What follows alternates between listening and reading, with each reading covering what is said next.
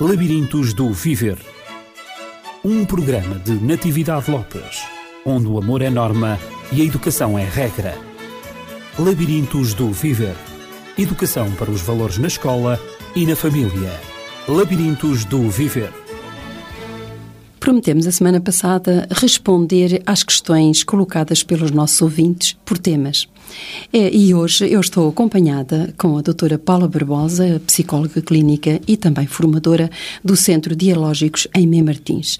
É, e vou colocar algumas questões à doutora Paula Barbosa, é, que vai responder exatamente às questões dos nossos ouvintes sobre o tema educação sexual nas escolas. Olá, doutora Paula. Olá, Natividade. Então está com vontade de responder a estas mães que estão tão preocupadas. Sim, eu começo até por agradecer as questões que vão sendo colocadas, porque acaba ser sempre importante para nós uhum. que os ouvintes também nos enderecem aquilo que são os seus pensamentos, a forma como também façam ligações entre os temas, as dúvidas que surjam, e será sempre com o maior prazer que estarei cá para falar, dar a minha opinião também sobre isso. Uhum. Uh, faço suas as minhas palavras, também tenho prazer em fazê-lo. Uh, então, a primeira questão. Diz a nossa ouvinte: quando convocarem os pais para falar sobre a educação sexual na escola, não tenho uma opinião formada sobre o assunto e gostaria de ter mais informação. Uh, Trata-se de, de uma ouvinte que tem o seu filho na escola. E então ela gostaria de ter mais informação. Um, muito se tem falado, e, e, isto já não é uma, uma questão de agora, já de há bastantes anos, se de facto a educação sexual seria importante de acontecer, porque importante será sempre, uh, mas seria importante de acontecer e de ser introduzida no âmbito escolar. Uh, e as opiniões de facto muito se têm dividido. Uhum. Uh, claro que se nós pensarmos sobre as diversas questões, poderemos também ficar ambivalentes entre todas estas posições.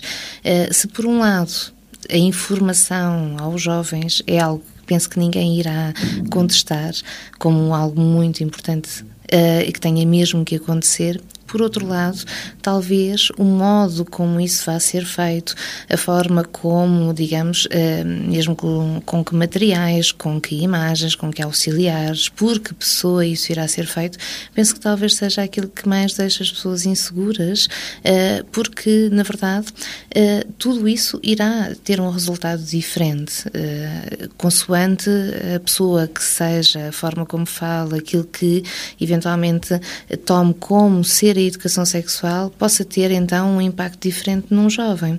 Eu penso que a grande questão que então fica aqui será isso, precisamente o que é que seja educar sexualmente.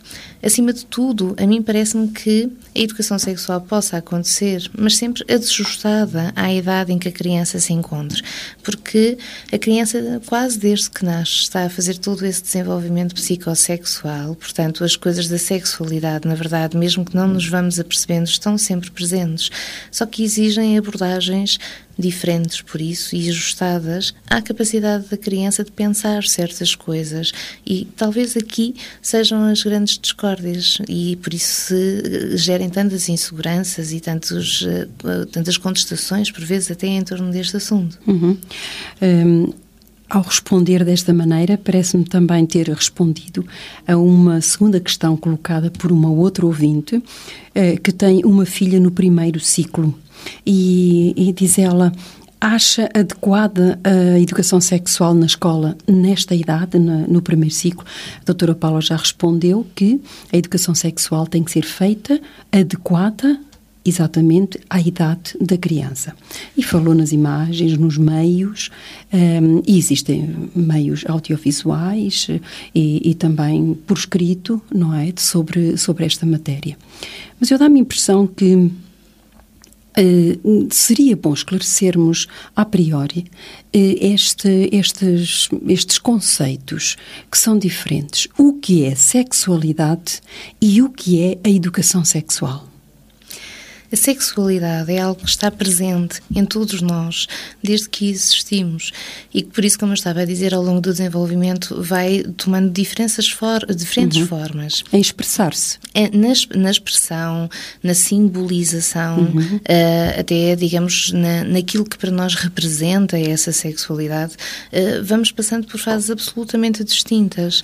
E é nisto que eu penso que tenha que se começar por pensar, porque quando se fala em educação sexual nas escolas, e, e por aquilo que tem sido a minha experiência, mesmo profissional, a maior parte das pessoas pensa imediatamente em sexualidade como algo agido, algo concreto, ou seja, o ato sexual em si. E não, não podemos estar a pensar na sexualidade ou na educação sexual como o ato sexual apenas. A sexualidade é muito mais do que isso. E a mim preocupa-me que, eventualmente, não só seja pensada a educação sexual nas escolas desta forma, como eventualmente os programas que se possam então elaborar nesse sentido também estejam direcionados para essas para o ato sexual, para a sexualidade agida e não para a sexualidade em termos gerais.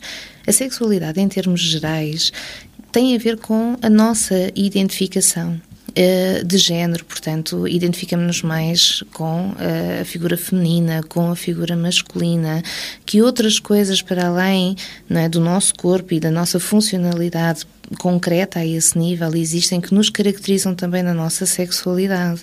Quando nós pensamos, e tantas vezes se fala, diferenças entre homens e entre mulheres, uns são mais sensíveis, outros são mais práticos, todas estas coisas também fazem parte da sexualidade, porque fazem parte de uma identificação que não pode de forma alguma ser descurada nestas coisas. Então, nesse sentido, quando nós pensarmos em educação sexual, teríamos que, à partida, e seria pelo menos o mais conveniente, ter por base todo este processo de identificação que já viria a acontecer desde que a criança é pequenina e através dos vários educadores, por isso, fundamentalmente na família também. Uhum. Isto significa que a educação sexual ou a educação da sexualidade humana deve começar desde a mais tenra infância. E, na verdade, se nós pensarmos bem, começa. O que acontece é que, por vezes, não nos apercebemos uhum. de que ela lá está e que, que e que a educação sexual está a acontecer.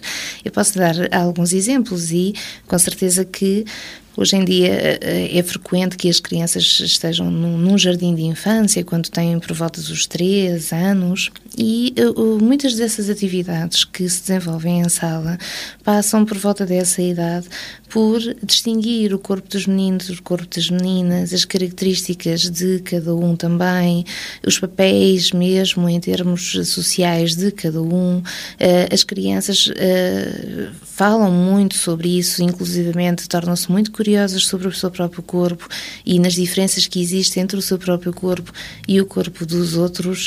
Uh, a criança, quando começa a crescer um pouco mais, por volta dos 4, 5 anos, começa então a dar extrema importância a esses caracteres eh, que, digamos, são mais secundários, como nós poderíamos pensar, ok, o cabelo do, o tamanho, por exemplo, do cabelo, as crianças, as meninas, vamos pensar, por volta dos 4, 5 anos, são extremamente preocupadas em terem os cabelos mais compridos, porque isso será, então, a tal distinção. E é com frequência também que se ouve, então, essas meninas uh, ficarem perplexas perante as outras, por exemplo, que usam cabelo curto a rapaz, como se isso fosse uma coisa muito estranha Uh, e estamos aqui a falar então destes papéis que se vão trabalhando e que vão fazendo com que a criança interiorize, primeiro, esta questão do género. Mas a educação sexual também não passa somente por aqui. Ela já vai acontecendo quando a criança fica envergonhada e ri-se, quando os pais dão um carinho um ao outro, quando vê um casal de namorados na rua, quando lhe falam das princesas e dos príncipes que as vêm buscar nos contos de, de fadas, uhum. todas essas coisas já estão a preparar para aquilo que seja então toda esta simbolização em torno da sexualidade e que antes do ato sexual se torna tremendamente importante trabalhar. Uhum. Podemos dizer que a criança intuitivamente hum, tem esse sorriso tem essa expressão e por vezes de vergonha, eh, porque isso é espontâneo na criança. Eh, não foi aprendido, mas sim é mesmo espontâneo na, nela, na criança. Sim, se quisermos dizer, é quase como que um certo erotismo. E uhum. eu, quando utilizo aqui esta palavra, não é, portanto, no sentido já prático da sexualidade, mas antes num sentido ainda simbolizado daquilo que seja o encontro entre duas pessoas, essa forma, essa manifestação de um carinho que a criança começa a intuir que é diferente do afeto, por exemplo, que os pais terão em relação a ela.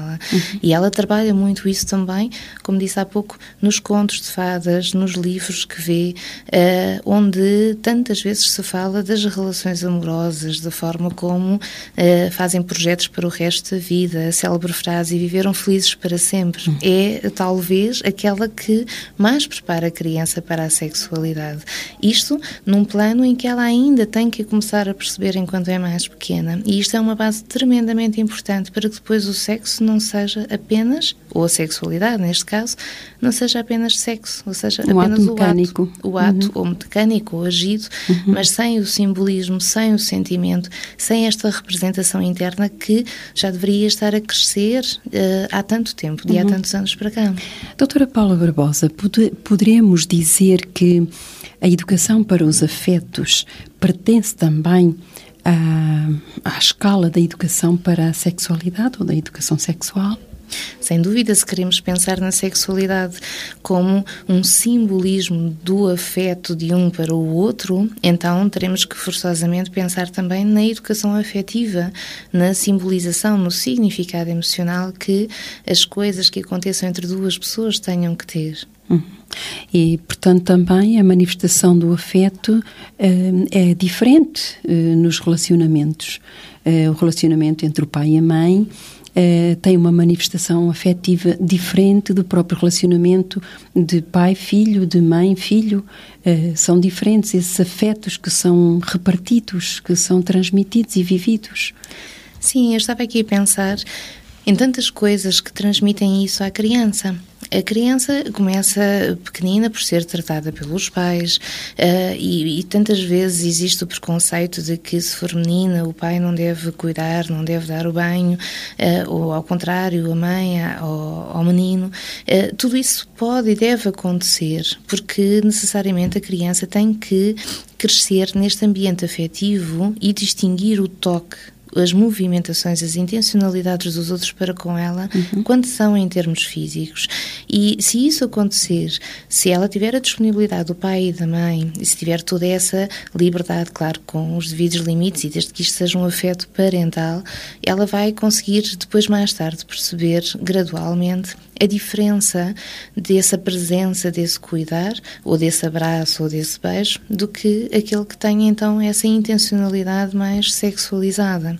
E aquilo que se pode ir fazendo enquanto a criança cresce uh, é depois então ir definindo limites para que então nessa relação ela se vá também intuindo ela própria como mais crescida e com outras necessidades de defesa às vezes ficamos aqui um pouco no tudo ou nada, né? ou uh, não se toca na criança, não se chega ao pé dela, portanto, para que não fiquem estas dúvidas das intenções, mesmo dentro da família, ou então, às vezes temos aquelas famílias em que quase que cresceram uh, sem que se construísse na criança esta noção de que há privacidade, de que a determinado momento ela tenha que tomar banho sozinha, vestir-se sozinha, de que, uh, não é, por exemplo, na escola ela tenha que ter cuidado uh, ou pelo menos interiorizar que há certas brincadeiras que se podem ter, por exemplo, com os pais, mas que com outros podem ter outro significado.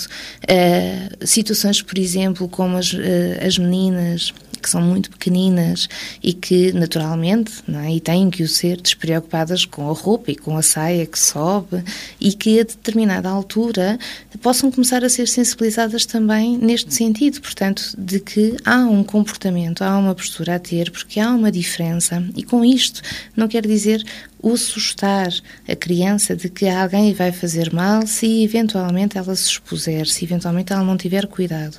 Mas antes uma sensibilização gradual, e isto é que é importante, gradual uhum. da criança, para que a criança comece lentamente a perceber que, de facto, há todos estes significados, há os príncipes, há as princesas, uh, mas que uh, tem que haver aqui uma distinção qualquer entre as movimentações afetivas dentro, portanto, por exemplo, de uma família, ou as manifestações afetivas que já tenham este caráter mais sexualizado e que a possam eventualmente colocar numa, não, não digo em perigo, digamos, mas à mercê de outros perigos para ela. Uhum.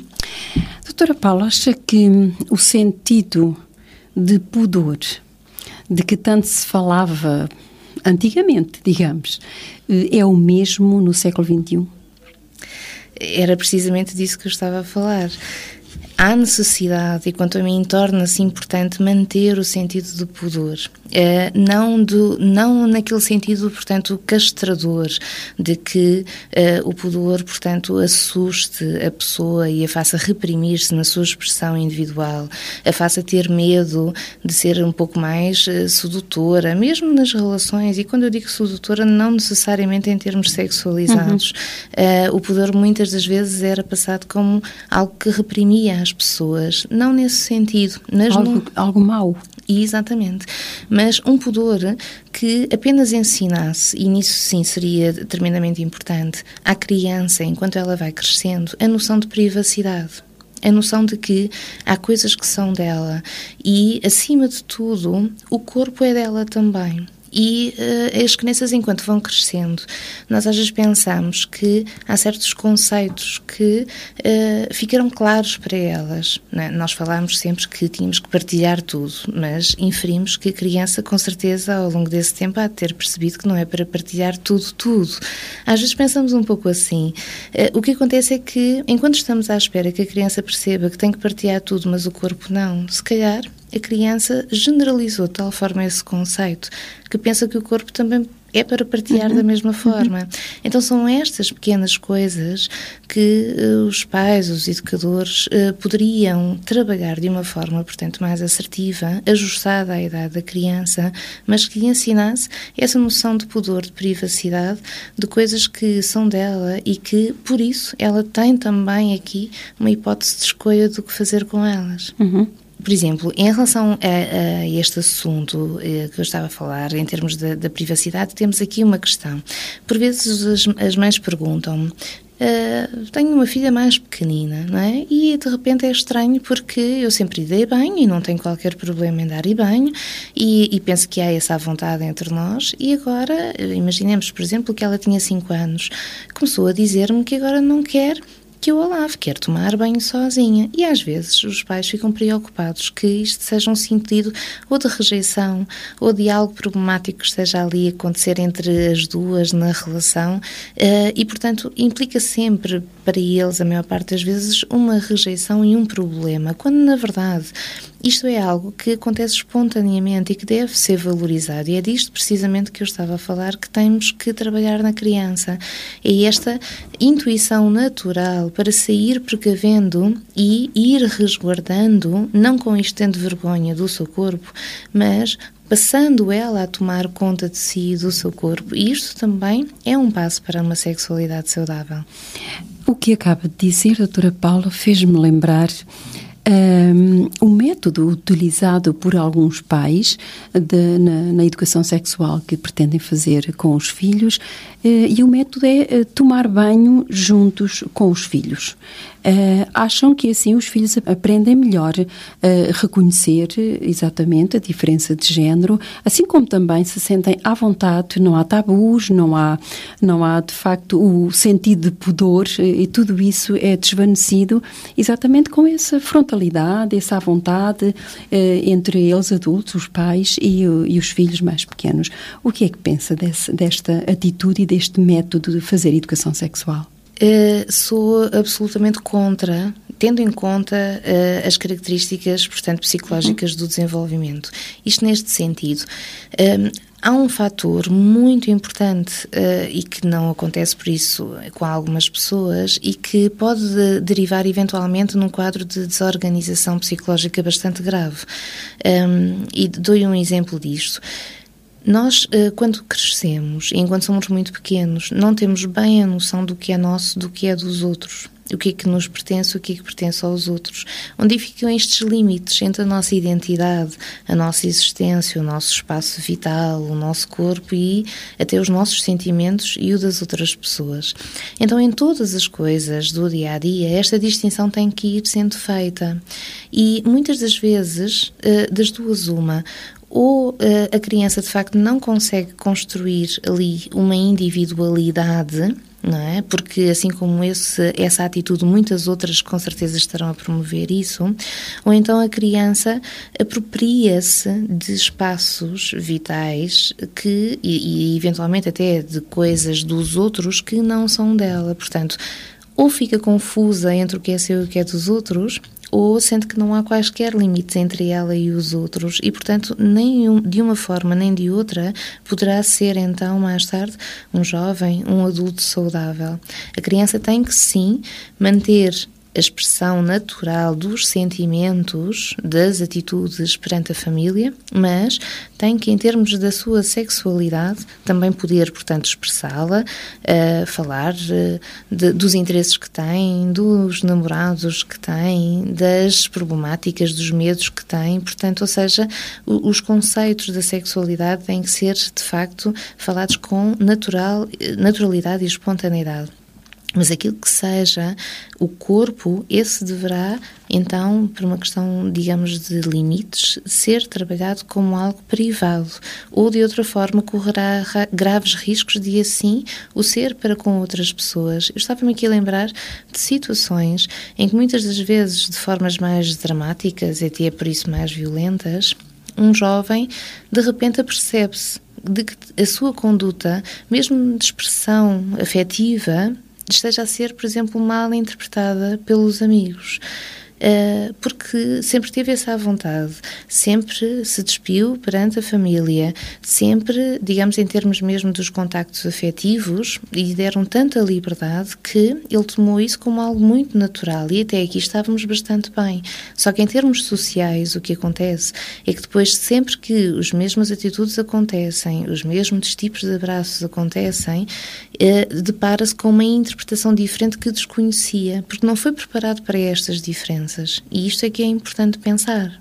Uhum. Eu creio, doutora Paula, que existe uma grande disparidade entre a educação sexual que é feita em casa e defendido os valores que são defendidos por algumas famílias eh, que de facto se documentam para quando os filhos são pequeninos ou mesmo antes de os terem se documentam como devem fazer educação sexual eh, e evitam aprendem a evitar certas atitudes que de facto mais prejudicam os filhos do que beneficiam na sua sexualidade no desenvolvimento da sua sexualidade mas, por outro lado, hum, existe de facto esta formação em alguns pais eh, que eu conheço e, e, e prezo muito. Um, mas, por outro lado, as crianças hoje são expostas uh, a imagens, uh, uh, digamos, teorias, que passam exatamente pelos meios de comunicação social, os meios mais variados, quer através de imagens, quer através de palavras, de sons, e refiro-me exatamente, uh, por exemplo, a telenovela Morangos com Açúcar, que faz uma descrição de, do que é a sexualidade na adolescência, ou procura fazer, um, mas que vai muito, um, não vai nada a favor daquilo que, acaba, que acabamos de dizer, de, que acabou de, de, de referir. Não vai no sentido, de facto, de respeitar o pudor, a privacidade, mas tudo é permitido, tudo é de uma maneira tão liberal que muitos, muitos jovens têm, a única educação sexual que têm é exatamente aquilo que vem na telenovela Morangos com Açúcar. E depois também aquilo que, através das várias pesquisas, como sabemos, de sites na internet, podem também tomar conhecimento e está explícito uh, na internet, que é um meio utilizado pelas crianças e também pelos, pelos, uh, pelos adolescentes e jovens. Eh, qual é o, o, perigo, se há alguma coisa a fazer, o que é que pensa sobre isso? Hum, bem, eu de facto não, não estou bem dentro da forma como uh, a sexualidade seja explorada, por exemplo, nessa telenovela, em termos mais abrangentes. Tenho uma ideia. Mas em relação a esta questão da televisão e da forma como hoje em dia o acesso à informação seja tão facilitado, o que eu posso dizer é que a criança vai interessar-se por aquilo que lhe fizer já sentido. E uh, a maior parte das vezes, aquilo que vou observando, mesmo na minha profissão, é que às vezes encontramos de facto crianças que têm quase, não digo uma obsessão, mas um interesse muito marcado por coisas sexuais, mas também porque, mesmo que tenha sido em termos preventivos, muito se foi falando durante a sua infância de sexualidade às vezes temos que pensar isto. Se estivermos permanentemente a falar com a criança, a mostrar-lhe o livro uh, sobre as, a sexualidade e como é que as coisas funcionam, se estivermos sempre a chamar a atenção de que há o perigo de que vão fazer isto e que vão fazer aquilo e que isto e que aquilo, ou seja, o que é que nós na verdade estamos a fazer? Estamos precisamente a mostrar-lhe a sexualidade de uma forma muito dura e uhum. muito crua. E negativa. E, e, isso só poderá ser negativo porque não é sublimado. Uhum. Antes que a sexualidade seja algo de concreto para alguém, ela tem que ser antes simbolizada. Ou de outra forma, será apenas um ato, nada mais. E desse ato, então, poderemos esperar a partir de desapego, algo automático, algo instrumental, não algo do foro afetivo como esperávamos. Nesse sentido, o controle que se faz em relação a tantas outras coisas, como as cenas agressivas, deverá também ser feito pelos pais disto, né, em relação à televisão, em relação às cenas sexuais. A criança quase que aceita e quase que agradece não ser exposta a coisas para as quais não se sente preparada, se eventualmente se estiver a ter o espaço para crescer dentro daquilo que lhe seja permitido. Curiosidade terá sempre sobre as coisas, mas a curiosidade da criança, se for saudável, irá até onde ela consiga perceber e aquilo que por vezes vai estragar uh, o desenvolvimento dela é dar-lhe acesso a uma informação, mesmo que de uma forma preventiva, mas uma informação para a qual ela não está ainda preparada, quase que a ultrapassa, porque seria coerente para alguém mais velho do que ela. Uhum. Uh, a minha última questão uh, prende-se exatamente com uh, um, um, tema que tem sido falado, muito falado ultimamente, em termos quando se fala de violência, e é a violência no namoro porque se tem registado muita violência da parte dos rapazes sobre as meninas quando namoram. A que é que se deverá este, este facto de tanta violência sobre as meninas, sobre as namoradas, dos namorados sobre as namoradas? A violência, a agressividade tem a ver com, com tudo isto que, na verdade, já é uma base da construção da identidade das pessoas e que uh, derive naquilo que assistimos hoje em dia a um formar cada vez mais pessoas desapegadas e superficiais que se centram no agir e, por isso, no imediato, naquilo que naquele momento é a sua vontade, o seu prazer, o seu desejo uh, e não aquilo que seja, então, a capacidade empática e a forma como também poder gostar, amar o outro de uma forma mais simbolizada, ou seja, ser através do ato concreto. Um, infelizmente, uh, conheço relatos uh, de situações em que jovens são absolutamente quase coagidas a terem relações sexuais uh, para satisfazer os desejos uhum. do namorado. Para não mostrarem que gostam dele. Não estou a dizer que não aconteça ao contrário, que por vezes não sejam elas a fazê-lo em relação a ele, mas que, portanto, é quase como que para que se possa manter a relação, ou pelo menos o estatuto de ser a namorada ou o namorado, então essa seja uma espécie de condição que tenha que ser cumprida. E o que acontece é que a agressividade surge precisamente quando eventualmente o outro não cumpre com isso. Quando lhe é negado. Quando lhe é negado, ou até quando se zanga em relação a essa situação, quando reclama para si próprio também alguns direitos de rejeição ou de, eh, eventualmente, outras coisas que lhe apeteça fazer. Portanto, aquilo que se assiste acaba por ser sempre uma instrumentalização das coisas que deriva desta sexualidade que de sexualidade, digamos, nada tem. Estamos a falar aqui apenas de uh, um, um, descarregar das poluições que são mais primárias e, portanto, as poluições sexuais, uh, de desejos que acontecem num momento e que são apenas físicos, mas não daquilo que seja então a união entre as pessoas e o simbolismo simbolismo afetivo que elas tenham. E daí será natural que surjam respostas agressivas quando eventualmente estes desejos mais egocêntricos não sejam cumpridos. Uhum. Doutora Paula, gostei muito deste momento de conversa.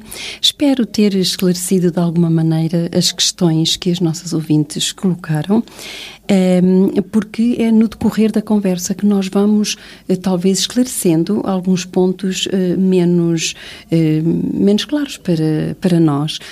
Foi bom estar consigo nesta conversa que tem que terminar na medida que o tempo também que nos é dispensado também já passou. Assim, penso que é um tema que não poderemos terminar aqui. Mas vamos continuá-lo na próxima semana. Então, falar sobre a educação sexual, mas desta vez, ou dessa vez, eh, mais dirigido à escola. Educação sexual na escola, se estiver de acordo. Com certeza. Então, prometemos-lhe continuar, a doutora Paula e eu, continuarmos a falar sobre estes assuntos do interesse de alguns dos nossos ouvintes e prometemos estar aqui presentes no estúdio até à próxima semana. Labirintos do Viver. Um programa de Natividade Lopes, onde o amor é norma e a educação é regra. Labirintos do Viver. Educação para os valores na escola e na família. Labirintos do Viver.